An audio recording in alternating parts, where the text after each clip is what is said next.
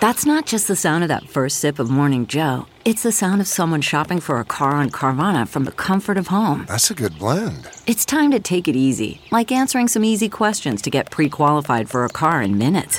Talk about starting the morning right. Just like customizing your terms so your car fits your budget.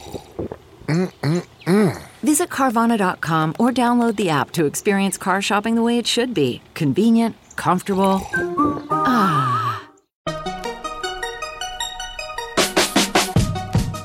Welcome to the Techmeme Ride Home for Monday, September 9th, 2019. I'm Brian McCullough. Today, the MIT Media Lab director steps down. Apple sort of hides its own apps in App Store searches. Why big tech should worry about the states as much as Uncle Sam. Reviews of the Google Nest Hub Max. And why hands free games actually make you a better driver. Here's what you missed today in the world of tech. MIT Media Lab director Joichi Ito has resigned from his position after Ronan Farrow published a piece this weekend in The New Yorker that suggested that Ito had hidden the extent of the fundraising role financier and convicted sex offender Jeffrey Epstein had with the Media Lab and Ito personally. Farrow's piece alleged that the Media Lab had a consultation relationship with Epstein around fundraising that previously hadn't been disclosed and even went so far as to make contributions from him anonymous and, quote, avoided disclosing their full extent, both publicly and within the university, end quote. Ito also stepped down from his positions on the boards of the MacArthur Foundation, the John S. and James L. Knight Foundation, and the New York Times Company. He also left his visiting professorship at Harvard. Quote, after giving the matter a great deal of thought over this past several days and weeks, I think that it is best that I resign as director of the Media Lab and as a professor and employee of the Institute effective immediately, Mr. Ito wrote in an email on Saturday to MIT's provost. Quoting the New York Times, Mr. Ito's resignation came less than a day after an article in the New Yorker described the measures that he and other Media Lab officials took to conceal its relationship with Mr. Epstein. The internal emails, which a former Media Lab employee shared with the New York Times, described the handling of donations that Mr. Epstein made and apparently solicited from the rich and powerful over the years, including a $2 million gift from the Microsoft co-founder Bill Gates. In an email in October 2014, six years after Mr. Epstein had pleaded guilty to a sex charge involving a minor in Florida, Mr. Ito wrote that the gift from Mr. Gates had been, quote, directed by Jeffrey Epstein, end quote. A development official at the Media Lab, Peter Cohen, wrote in a subsequent email, quote, For gift recording purposes, we will not be mentioning Jeffrey's name as the impetus for this gift, end quote. In a statement, a spokesman for Mr. Gates said Mr. Epstein had been introduced to Mr. Gates as a person interested in helping increase philanthropy. Quote, although Epstein pursued Bill Gates aggressively, any account of a business partnership or personal relationship between the two is simply not true, the statement said. And any claims that Epstein directed any programmatic or personal grant making for Bill Gates is completely false, end quote. It's interesting what even the hint of antitrust scrutiny can do. Apple has announced that it is now handicapping its own apps in the App Store in search results after an analysis found that Apple created apps magically ranked first for at least 700 search terms inside the App Store. The analysis in question was done by the New York Times, who, for instance, did a search for podcast in the App Store. What they found was first you'd get an ad, then you'd get the Apple Podcast app, which, okay, fair enough. You're on an iPhone or iOS device, and Apple does have the most popular podcast app out there. But then the remaining searches might include Apple's Compass app, then its Find My Friends app, then its Tips app, then Apple TV, then the Apple Watch app. The Times noted that on some days you had to scroll past as many as 14 Apple apps before you could find an app from a different publisher. And note, all of those Apple apps, they didn't actually have anything to do with podcasting, right? So in essence, if you were a developer who had a podcast app and wanted it to find an audience, not only were you competing with Apple's own offering, your only way to be found was to pay them for an ad. Well, Apple is, of course, facing antitrust inquiries in the EU, and Spotify has piled on by filing a formal complaint against Apple for the same issues. And it turns out Apple itself just happened to notice how search in the App Store was, shall we say, unbalanced. Quoting from the Times. The search algorithm in the App Store was built by a small team of engineers in Cupertino, California, some of whom said in a separate interview arranged by Apple that they hadn't noticed for months that Apple was dominating search results for music and other categories. Once they did notice, they said a single engineer decided to change the algorithm. The engineers said they had to be vague when talking about how their algorithm worked to avoid revealing too much to fraudsters looking to game it. The algorithm examines 42 different signals, they said, including the app's relevance to a given search, its ratings, and its popularity based on downloads and user clicks, end quote. So one of those 42 signals apparently was that Apple's algorithm would want to group apps from the same developer in search results. So if you did a search for podcasts or music or whatever, the algorithm had a tendency to give you, say, a music app from that same developer, then a photo app from that same developer, then maybe an exercise tracking app from that same developer, regardless of what you actually searched for. Even though you searched for music, you'd get all that other stuff, which of course makes no sense if you're searching for relevancy. So now, Apple says it has turned off grouping or packing, as Apple termed it, in the search results. It made this change on July 12th, which it should be noted was after Spotify filed its complaint in Europe. So now if you search TV in the App Store, for example, the top results are no longer four Apple apps, as the New York Times originally found, but two.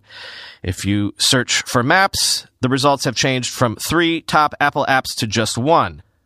Still, this is likely to be fodder for interested parties. In the Times piece, Amy Fitzgibbons of podcast app Stitcher noted that her app had been stuck in the hundreds in the search results when you searched for the term podcast. She noticed, conversely, that people searching for the term podcast accounted for the majority of Stitcher's downloads on the Google Play Store. Quote, in the Apple App Store, podcasts did not even rank as a source of downloads for us, she said. Apple's Phil Schiller and Eddie Cue were quoted in the Times piece as well. Here's the conclusion of the piece. In fact, quote, Mr. Schiller and Mr. Cue said the algorithm had been working properly. They simply decided to handicap themselves to help other developers. Quote, we make mistakes all the time, Mr. Cue said. Quote, we're happy to admit when we do, Mr. Schiller said. Quote, this wasn't a mistake, end quote. Which, I suppose, depending on how you're looking at it, you can read that last sentence a couple of different ways.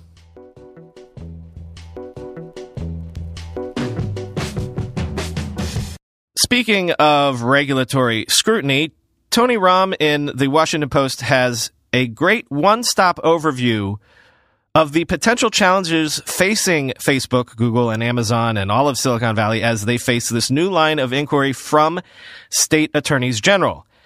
Basically, Romm notes that the federal government is one sort of foe, but all of the states coming at you at the same time, that's a whole nother kettle of fish. Quote, when state attorneys general have banded together on a broad bipartisan basis, they've managed to muscle major changes to other industries. They forced billions of dollars in payments from big tobacco to pay health claims and finance anti-smoking campaigns in the 1990s.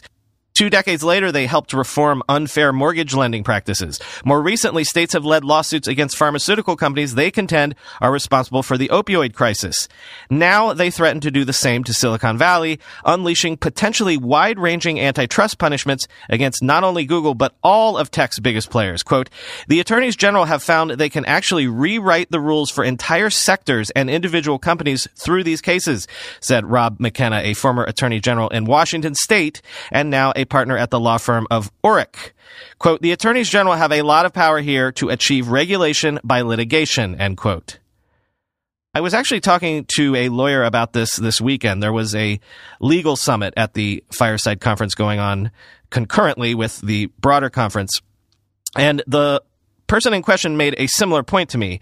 Executive summary would be this. The feds go for headlines and tend to like big fines and also slaps on the wrist that can still have a bit of a sting. But when the states band together, they're the ones more likely to force meaningful remedies. Also, this individual said, they're less likely to be placated by showy but toothless results.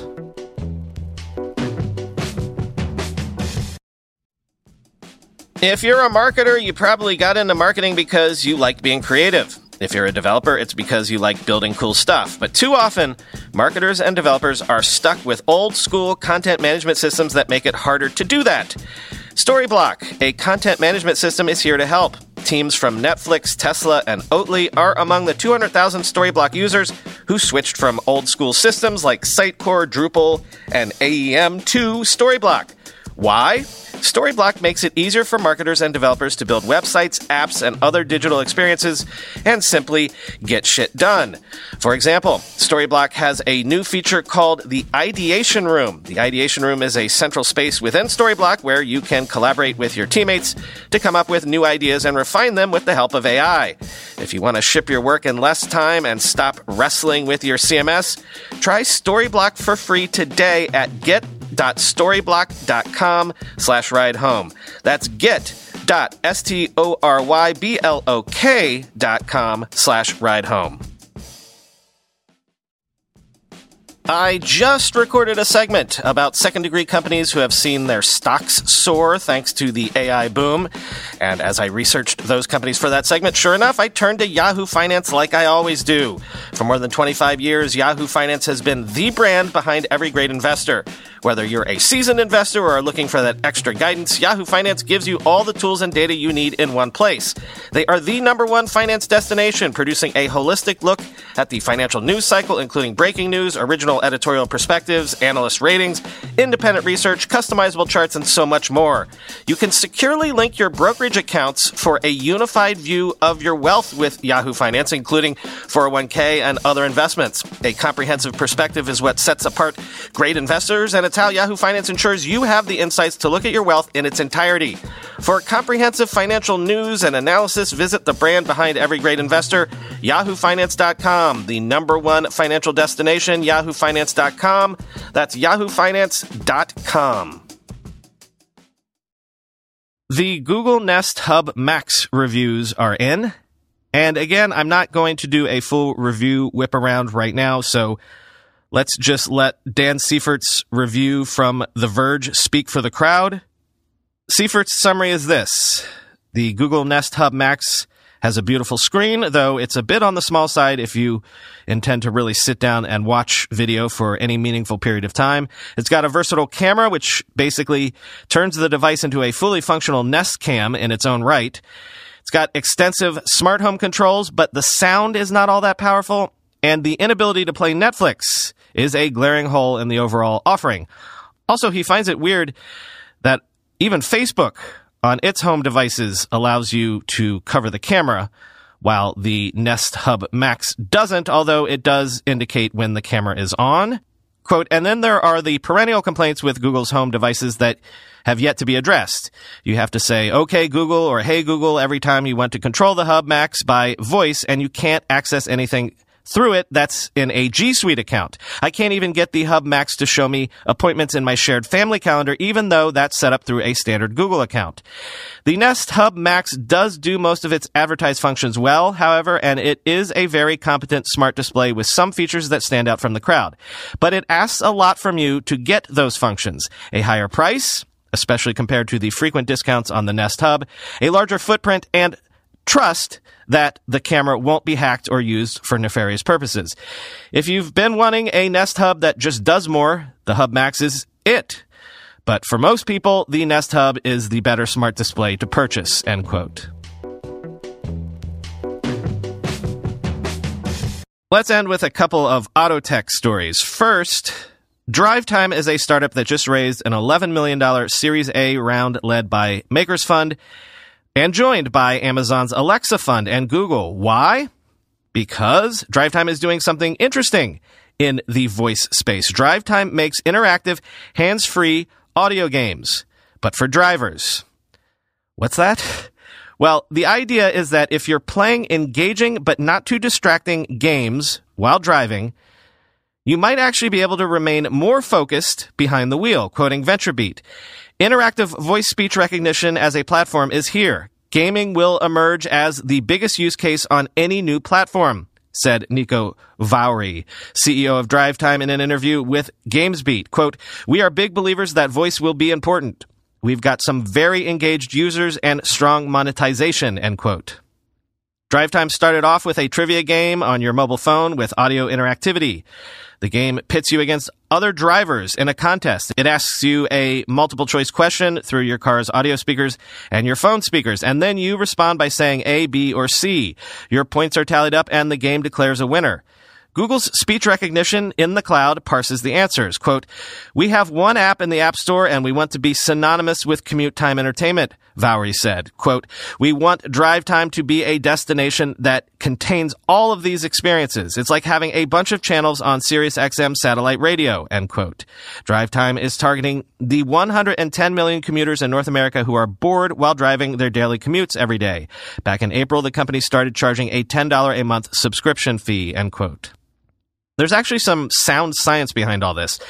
Studies have shown that what are known as alertness maintenance tasks allow you to focus more on what you're doing by occupying that wandering, distracted part of the back of your brain. Also, you're less tempted to do things that will hijack your full attention when the distracted part of your brain is engaged. Things like picking up your phone and scrolling Instagram. Most commutes come in at around a half an hour, so drive time keeps games running about 25 minutes. And with this most recent raise, Drive Time has also announced that Jeopardy is coming to their app via a deal with Sony Pictures Television. Each Jeopardy session on the Drive Time app will again pit you against another random driver and will include about 30 clues. And Daimler says that it has begun testing level 4 self-driving trucks on public roads in Virginia. Of course, there are still trained drivers and engineers on board in the cabins of these trucks to watch over things so that nothing goes wrong. But as a reminder, level four autonomy does mean that the vehicles should, in theory, be able to operate with limited human oversight in select conditions. Quote, Daimler separately notes that its wholly owned commercial vehicle division, Daimler Trucks North America, is designing a truck chassis tailored for automated driving along with the infrastructure to support level four truck testing in the next decade. It's currently implementing level two tech in its latest version of its Detroit Assurance program, which will include automatic lane centering and lane departure protection features, but require drivers to remain engaged at all times. Daimler expects the platform to become broadly available in the first quarter of 2020. It's the latest of several moves DTNA has made in pursuit of a self-driving future. At the Consumer Electronics Show in January, it announced it would invest $570 million to achieve level 4 driving within a decade. And in June, DTNA established an autonomous technology group to consolidate its automated driving activities across the globe, including Torc's operations in Blacksburg, end quote. So, just wanted to take note that subtly they slipped in there that the goalposts have been moved once again to within a decade. But that's always been my gripe, right? Self driving cars have been about a decade away for at least the last decade or so. Buckle in, everybody. The iPhone event is tomorrow, of course. And, of course, since it only starts about four hours before this show is due to post and will probably end only two hours before our usual publish time. Please be prepared for the show to post at least a little late tomorrow. Hopefully, not hugely late. Yes, by the way, I'm back from the amazing Fireside Conference. It really is kind of impossible to describe how cool a conference fireside is. It's literally a summer camp. It's adult summer camp. You sleep in literal cabins on literal bunks and eat in a literal dining hall and are on a lake with canoeing and axe throwing and beach volleyball and bonfires and s'mores and everything summer camp should be.